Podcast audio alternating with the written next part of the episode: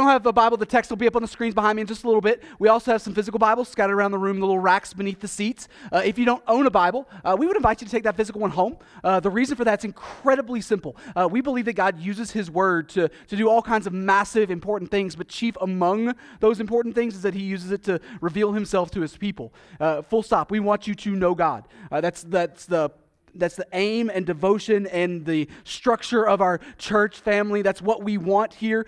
And so if the Bible's the tool that he's going to give himself to you, that's that's what we want you reading as much as possible. So if you don't have a Bible outside of this place, it's kind of like a bad idea. And so we can send you home with a cheap paperback Bible today. If you start reading, it's the biggest win of my week. Like for real. And so Romans chapter 5. Um, like I said, we, we're, we're taking a break from our Romans series, uh, but uh, it's my job this morning to answer the what and the why question of baptism. The what and the why question. Um, and so, regardless of whatever we've been studying throughout the rest of the year, like I truly believe, like I, I kind of think it's, it's the best thing to do. Uh, I truly believe that Romans is the best place to give us a clear picture of what God actually expects us to look at this issue with. Um, so, there's a lot of there's a lot of competing ideas about baptism, right? Like, like if we just took a poll real quick of, of, of, what you grew up learning, it would probably be all over the place. There's lots of competing ideas about baptism out there, even within biblically faithful churches, right? Churches that we would quickly and joyfully cooperate on a hundred other issues. This issue still gets a little bit confusing, right? This issue gets a little bit murky. Uh, uh, but no matter what issue we're talking about, well, no matter what denominational affiliation you might have or might wish to have, align yourself with, all of God's people, all of us, whether, uh, whether you call yourself a Baptist or a Presbyterian or a Methodist or whatever, uh, all of God's people are called to look at what the Bible says and try our best to walk as humbly as possible with what the Bible says right? That, that's our job. That's, that's what we need to do, all right? And so uh, th- that, that's how we're going to approach this. Um, the positive end of that logic, the positive end of that logic is that churches, at least biblically faithful churches, are holding up the Bible and saying, this is what we think the Bible says, right? That's a good thing. That's a good thing. The negative side of that logic is less appealing. The negative side of that logic means that there's a lot of confusion among people who have bounced around from different church backgrounds. And there's a lot of, well, this guy told me this thing, and this church taught me that thing, and I read one where in this book that baptism was supposed to be like this. And so there's a lot of competing ideas amongst people who honestly probably have never really dug into the scriptures for their very selves, right? And, and in fact, as a pastor, I, I almost never like, for real, I almost never have a conversation about baptism where I'm not having to undo false assumptions that have no grounding in the Bible. Almost never. And so this morning, I, I want to simply try to clear the fog away and point to God's Word and see what it says. You ready to do that? I think that sounds like a good plan, right? In Matthew chapter 28, Matthew chapter 28, a text that I think we got up on the screen here, uh, a text that we look at a lot around here. Uh, we call it the Great Commission, right? Jesus gives a command to his followers. Can I get it up on the screen? Jesus gives a command to his followers to, to go make disciples of all nations, baptizing them in the name of the Father and of the Son and of the Holy Spirit, teaching them to observe everything I've commanded you. Behold, I will be with you always, even to the end of the age, right? That, that's a, a command that we look at a lot around here. In fact, some, some people, if you call yourself a member, a, a part of our uh, family, probably think we look at this, uh, this one text of Scripture too much. Like we've got a kids ministry right now that every Wednesday night they have a missions class, and in that missions class all school year long, we're looking at these two verses over and over and over and over again. Like we talk about this verse a lot around here. Uh, at our church, we call it our one job to do. Jesus gives commands to his followers to make other disciples, other followers of Jesus from all the nations, all the other people groups, right? It's a text that we look in here, look at here all the time. And part of this command, at the end of verse 19, Jesus tells us to do what? Baptize. And so, while we do want to approach this subject humbly and with the understanding that, you know, we could be wrong about things. Like it's it's also important that we try our best to get it right. Right? Because Jesus himself commanded us to do it. And so we we need to, to walk humbly, but we also need to, well, plant our foot where our foot needs to be planted. Right? So, how ought we to see baptism? How should we look at this thing? I want to go ahead and tip all my cards for the morning. I, I think we need to see it as a story told. A story told. But let me show you how we get there. Romans chapter 5. Um, so, because we've been working through the book of Romans together, we spent a lot of time talking about the gospel, right? Specifically about justification. In fact, JB hit on, on some of that stuff last week that Romans is really ultimately about justification, that, in, that guilty sinners are declared innocent before a holy God. That's justification. But it's not because they did something to, that, that pleased God and required God to act. It's, it's not even because God is obligated to, to do something, His hand cannot be forced In fact, the opposite is actually true. Because God is perfectly just, he must, must act on that justice and give sinners what they deserve. Or else he's not actually just, he's a liar. Anybody want to call God a liar this morning? Seems like a bad idea? Yeah, it's probably a bad idea.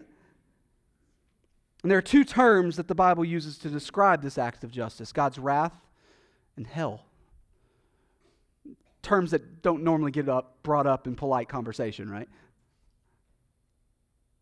The stark reality is that, that declaring guilty people to be innocent is an insanely unjust thing to do.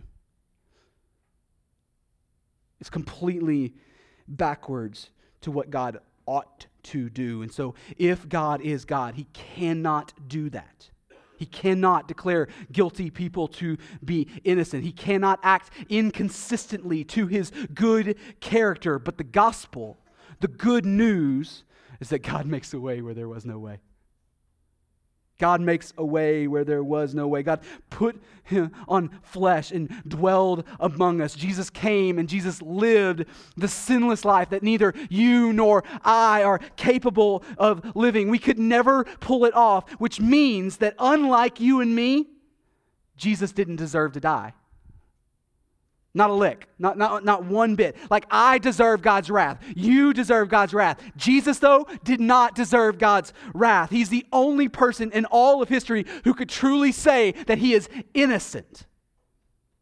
I know my heart. You willing to be that honest? Jesus is the only one who could ever say that, which means that the next part of the story is truly, truly mind blowing. Jesus intentionally laid his own life down to pay the sin debt that you and I owe. Jesus didn't deserve to die, he went willingly. No one takes his life from him, he lays it down of his own accord, right? The Bible teaches that he died willingly and joyfully, even. Joyfully on the cross to make propitiation or payment for our sin. And then, just like he promised he would, because he's smart like that. He was raised from the dead as a vindication of his perfect righteousness. And there's nothing left to be paid. Why? Because he has righteousness enough to spare. He didn't cash out, he's got more in the tank. And those who place their faith in Jesus' finished work are reconciled forever to God by God. Guys, that is the gospel. And in Romans chapter 5, Romans chapter 5, Paul points to these absolutely massive realities. Look at verse 1 with me.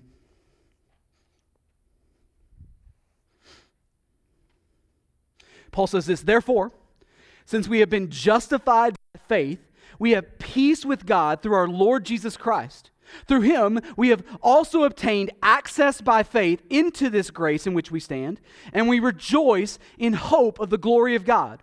Not only that, but we rejoice in our sufferings, knowing that suffering produces endurance, and endurance produces character, and character produces hope, and hope does not put us to shame because God's love has been poured into our hearts through the Holy Spirit who has been given to us.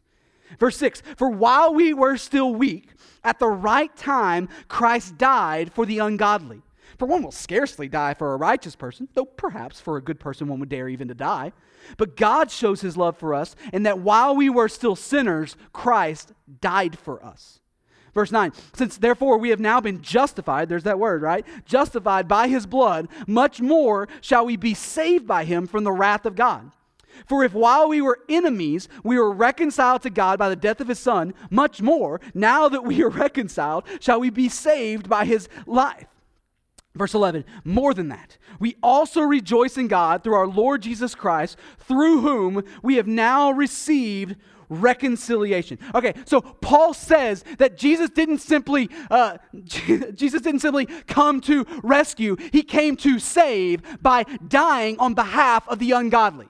It's not just some story where the knight swoops in and rescues the person who's in danger. No, no, no. He lays his own life down for the enemy. He came to actively love his enemy in the most cosmic of ways.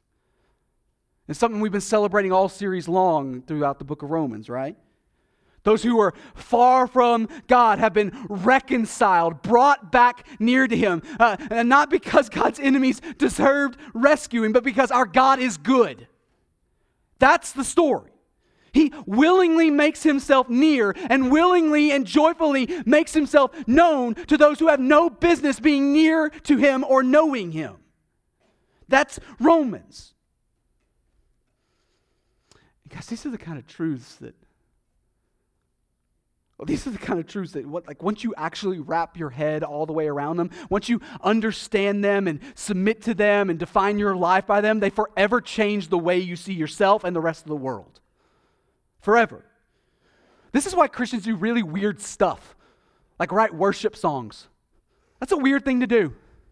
Like other people write to the person that they love, or maybe this thing in society that they want to change. No, no, we spill out our devotion to an unseen God.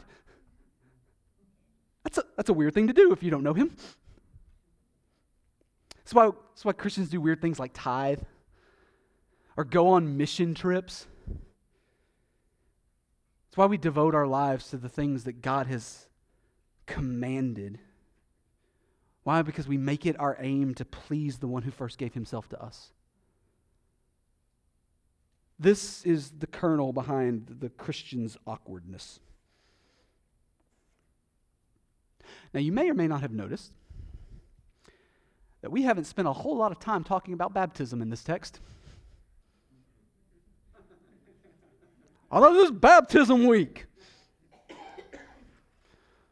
I didn't mention it in my quick explanation of the gospel. Paul doesn't mention it in this incredibly dense 11 verses of this is what the gospel is. He talks about reconciliation. He talks about being united back to God. He talks about God dying for his enemies. These are massive truths, and baptism isn't in a bit of it.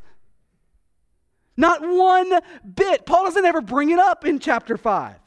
Well, why not? Because it's not a part of the equation. It's not a part of the equation. In fact, trying to add it to the equation of being reconciled to God would actually cheapen what Jesus has actually done.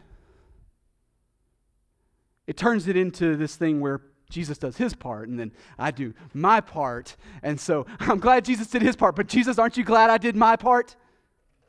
And what it ultimately ends up doing is robbing Jesus of the glory he deserves. Try and force it into the equation, you actually kill the equation. So you can talk about the gospel on and on and on. You can talk about it all day long and never, ever, ever mention baptism, and you will not. You will not be guilty of speaking about, explaining a partial gospel.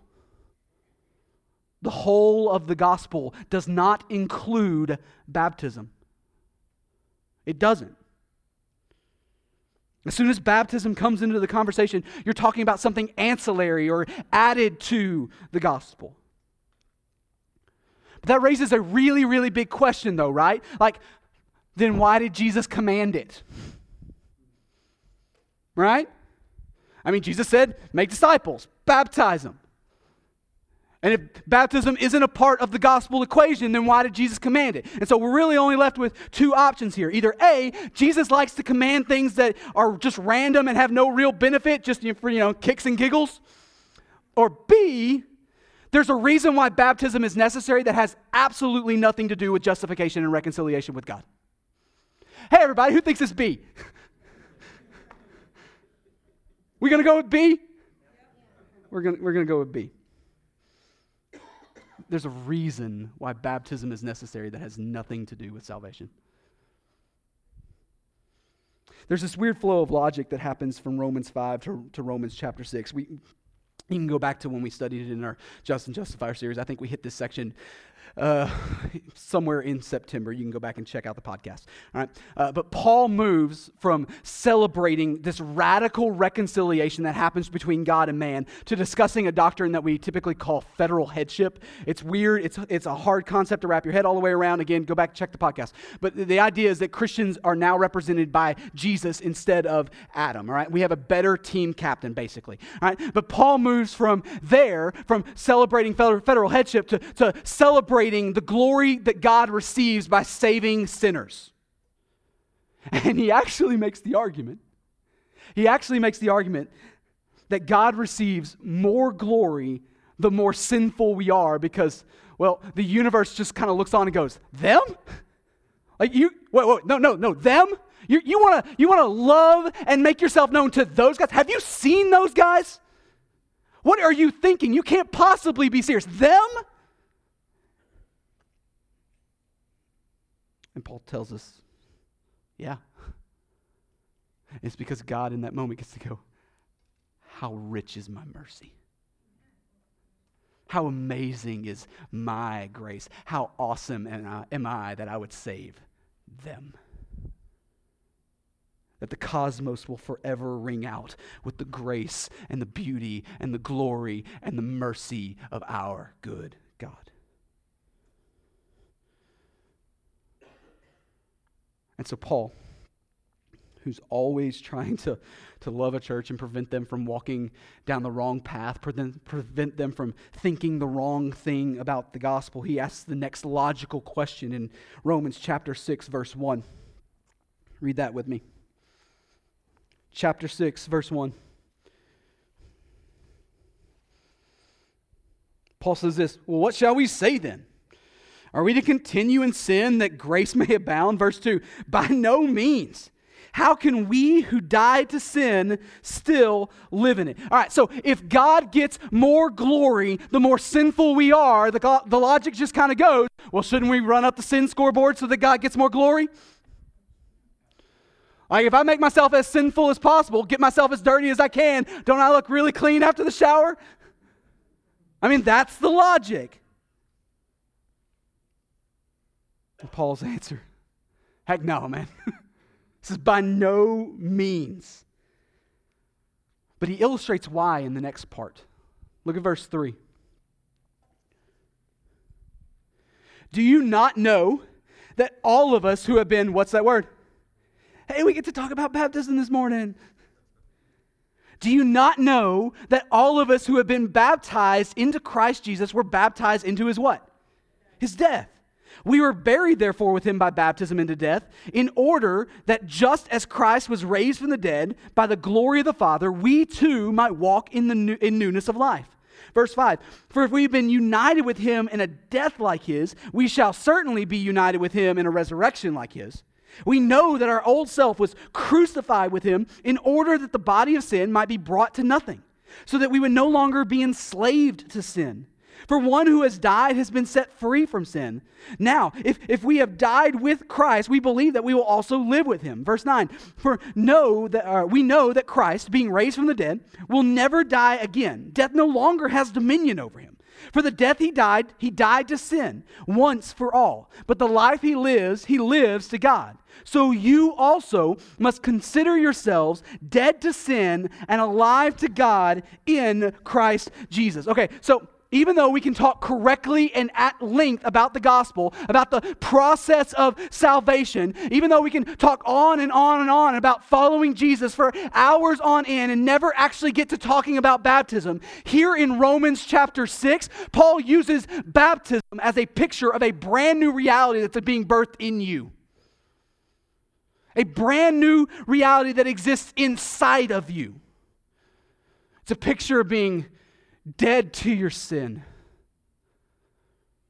being dead to your former way of, of living, of being dead to, to your old habits and lifestyles, of being dead to yourself as king. It's a picture. Paul says that baptism is a picture of being united to Jesus' death on the cross. Now, every time you see the word baptize in the Bible, it's the Greek word baptizo. It means to immerse, to bring you all the way under the water. Why?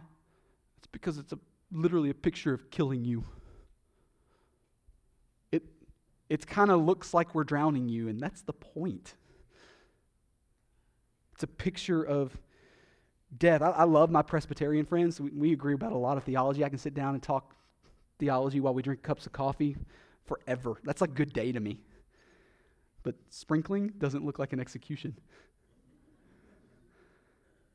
It just doesn't. According to Paul in Romans 6, it misses the point, right? Baptism is a picture of dying. Of dying.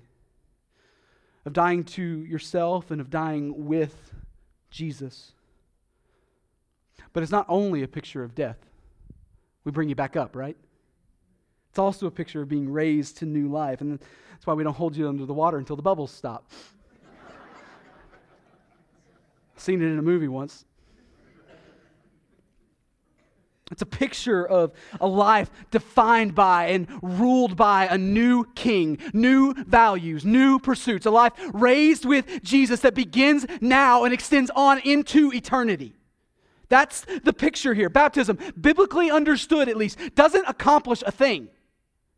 It's a picture of something already accomplished. A lot of people walk in the door here thinking that baptism is the actual act of washing your sins away. No, Jesus does that. And he doesn't need water to do it.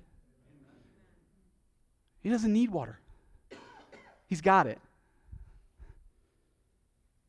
Baptism is a picture of something that he's already accomplished in you and for you. If, if you've ever met with me about baptism, and I mean ever, decades on now, you have heard these words come out of my mouth. Baptism is an external picture of an internal reality.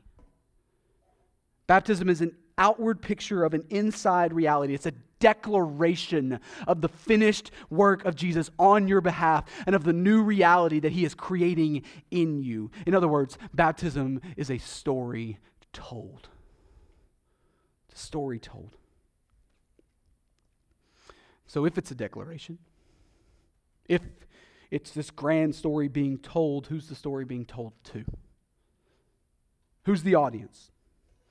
Well, I actually think that there are three audiences in play here. The first audience is yourself. That's why Paul brings it up in Romans chapter 6 as a, as a marker of your new identity, right? He says, By no means, he says, don't you remember your baptism? He points to their baptism and says, Remember this, remind yourself of this. Follower of Jesus, the times when you're struggling, the times when your indwelling sin is still fighting against you and honestly just kicking your tail. The, the times where, uh, where you're spiritually not sure which way is up anymore. Uh, Paul calls on you in that moment to remember the picture of your baptism, to look back on and remind yourself of what Jesus has done of what Jesus has done. In his, in his goodness to you, he gave you a clear and simple picture, a reminder for your benefit. For your benefit.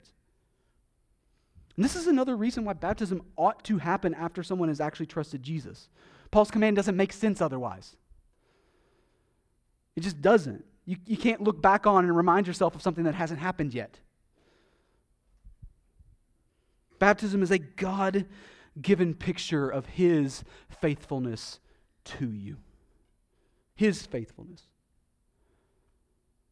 And it's on days when you're fighting against your old self that you can confidently say, No, I'm crucified with Christ. It is no longer I who live, but Christ who lives within me. I was buried with him in baptism, and I will be raised with him in everlasting life.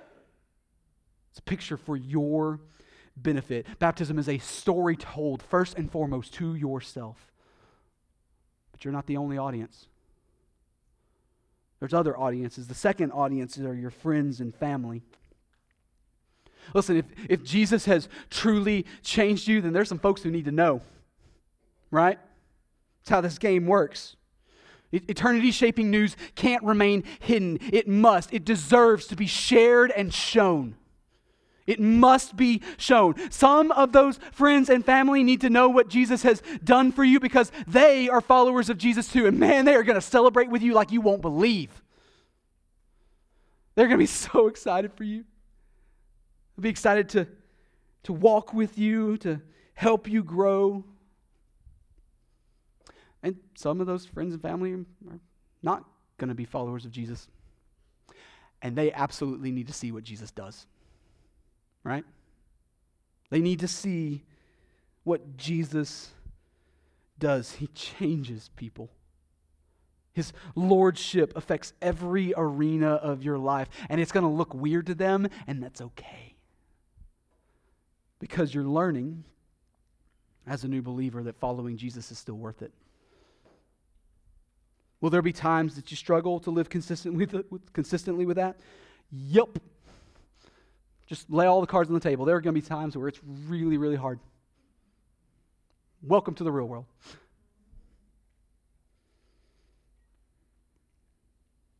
But Jesus is good.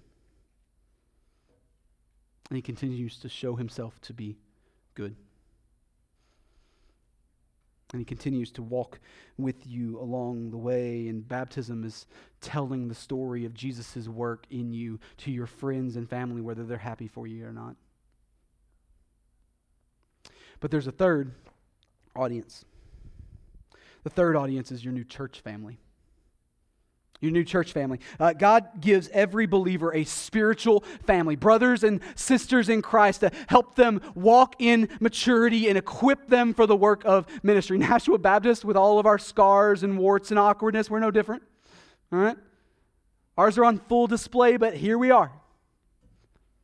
And this is the reason that we require baptism as a part of the membership process here. It's not because it's a, a part of the salvation equation, it's because it's a part of your attempt to live publicly with this new life defined by and led by Jesus.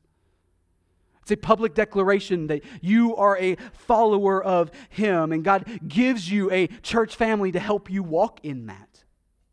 That's what they're there for, to, to build you up and to equip you for that, to, to lovingly hold you accountable to that when necessary. Baptism happens best. Not that it can't happen in other places, but baptism happens best when it's in front of those who are committing themselves to you for, the, for your good. It's entrance into a God given spiritual family. Your baptism is an opportunity to tell both yourself and the rest of the world around you that Jesus changes hearts and he changes lives and that he's worth following no matter what the cost. That's what baptism is. It's a chance to tell your story of dying to yourself and of dying to your sin and of being raised to, to live a new life in and with Christ. And God has given you an incredibly rich picture to remember that, to, to, to show that to yourself and remind yourself of that, and to show everyone else. Baptism is a story told. And Jesus wants that for you so deeply that he just goes ahead and commands it of his followers. Baptize them. They, they need that picture. Baptize them. He's good to us that way. So, what, what do we do with this stuff, right? Like, how, how do we respond to God's word this morning? Well, if you're here and you're not a follower of Jesus yet, your, your response is to meet Jesus. Listen, it's not to be baptized, at least not yet nor is it to do any other religious action. The Bible teaches that we have all fallen short of the glory of God and are separated from Him because of our sin. All of us, me included. It also teaches that the wages of that sin, the thing properly owed for that sin, is death. But in the very next breath, Paul says, But the free gift of God is eternal life through Christ Jesus our Lord. Jesus came and he died in your place, and he now calls on you to repent of your sin and call on him as Lord. And you can be reconciled to God this morning by trusting in his righteousness instead of your own. That's how it works. In a second, I'm going to pray and we're going to sing. I'm going to duck out of here and go change into swim trunks because we got a baptism in a second. But there'll be some other leaders down here who would love to walk with you and pray with you, talk with you, whatever, uh, to help you figure out what that response looks like.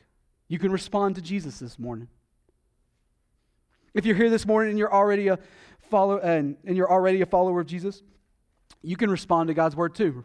Right? This is for everyone. For, for those who have already been baptized, it's an opportunity for you this morning to, to thank Jesus for an incredibly simple gift a picture to remind you of what he has done. So lean into that this morning. Remind yourself of his goodness to you. Celebrate that gift this morning as we sing together.